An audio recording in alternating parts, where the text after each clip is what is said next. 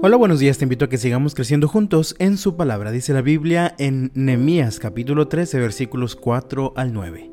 Antes de esto, el sacerdote Eliasib, quien había sido designado para supervisar los depósitos del templo de nuestro Dios y quien también era pariente de Tobías, había rediseñado un gran depósito y lo había puesto a disposición de Tobías. Anteriormente usaban el cuarto para almacenar ofrendas de grano, incienso, diversos utensilios para el templo, diezmos de granos, de vino nuevo, de aceite de oliva, destinados a los levitas, a los cantores y a los porteros, y también las ofrendas para los sacerdotes. En esa época yo no estaba en Jerusalén porque había ido a presentarme ante Artajerjes, rey de Babilonia, en el año 32 de su reinado, aunque más tarde le pedí permiso para regresar. Cuando regresé a Jerusalén me enteré del acto perverso de Eliasib de proporcionarle a Tobías una habitación en los atrios del templo de Dios. Me disgusté mucho y saqué del cuarto todas las pertenencias de Tobías. Luego exigí que purificaran las habitaciones y volví a colocar los utensilios para el templo de Dios, las ofrendas de grano y el incienso. Después de consagrar la muralla al Señor, este último capítulo del libro nos sigue narrando reformas que Nehemías hizo para ayudar al pueblo a purificarse y a actuar en obediencia al Señor. Parece que Nehemías regresó por algún tiempo a Susa y allá recibió información de que el sumo sacerdote Eliasib había puesto un área del templo a disposición de Tobías, quien era uno de los principales opositores de la construcción de la muralla. Era un hombre que no pertenecía al pueblo de Dios, quien abiertamente estaba en contra del Señor. Pero de alguna manera habían emparentado Eliasib, el sumo sacerdote, y Tobías. Pienso que Eliasib se sentía comprometido por esto con Tobías, así que como él administraba los espacios del templo, decidió quedar bien con él apartándole una habitación grande para su uso personal. Finalmente, Nehemías puede regresar a Jerusalén y entonces comprueba que lo que había escuchado era cierto, así que se dispone a obedecer a Dios de una forma muy peculiar.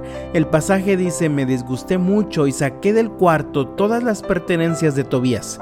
Otra traducción de la Biblia dice que Nehemías sacó todos los cachivaches de Tobías. El pasaje no lo dice, pero me imagino a Eliasib pensando, ¿qué le voy a decir a Tobías?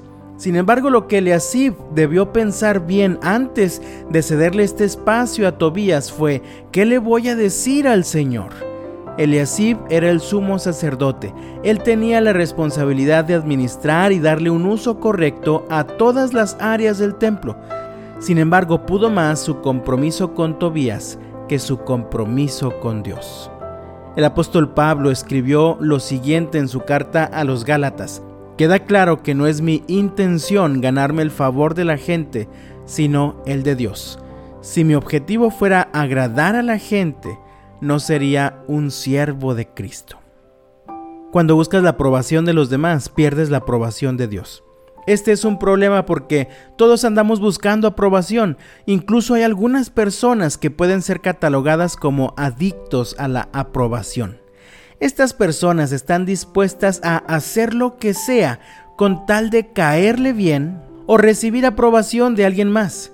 El problema es que muchas veces esto nos hace ir en dirección contraria a la obediencia a Dios y entonces por agradar a otras personas dejas de agradar a Dios.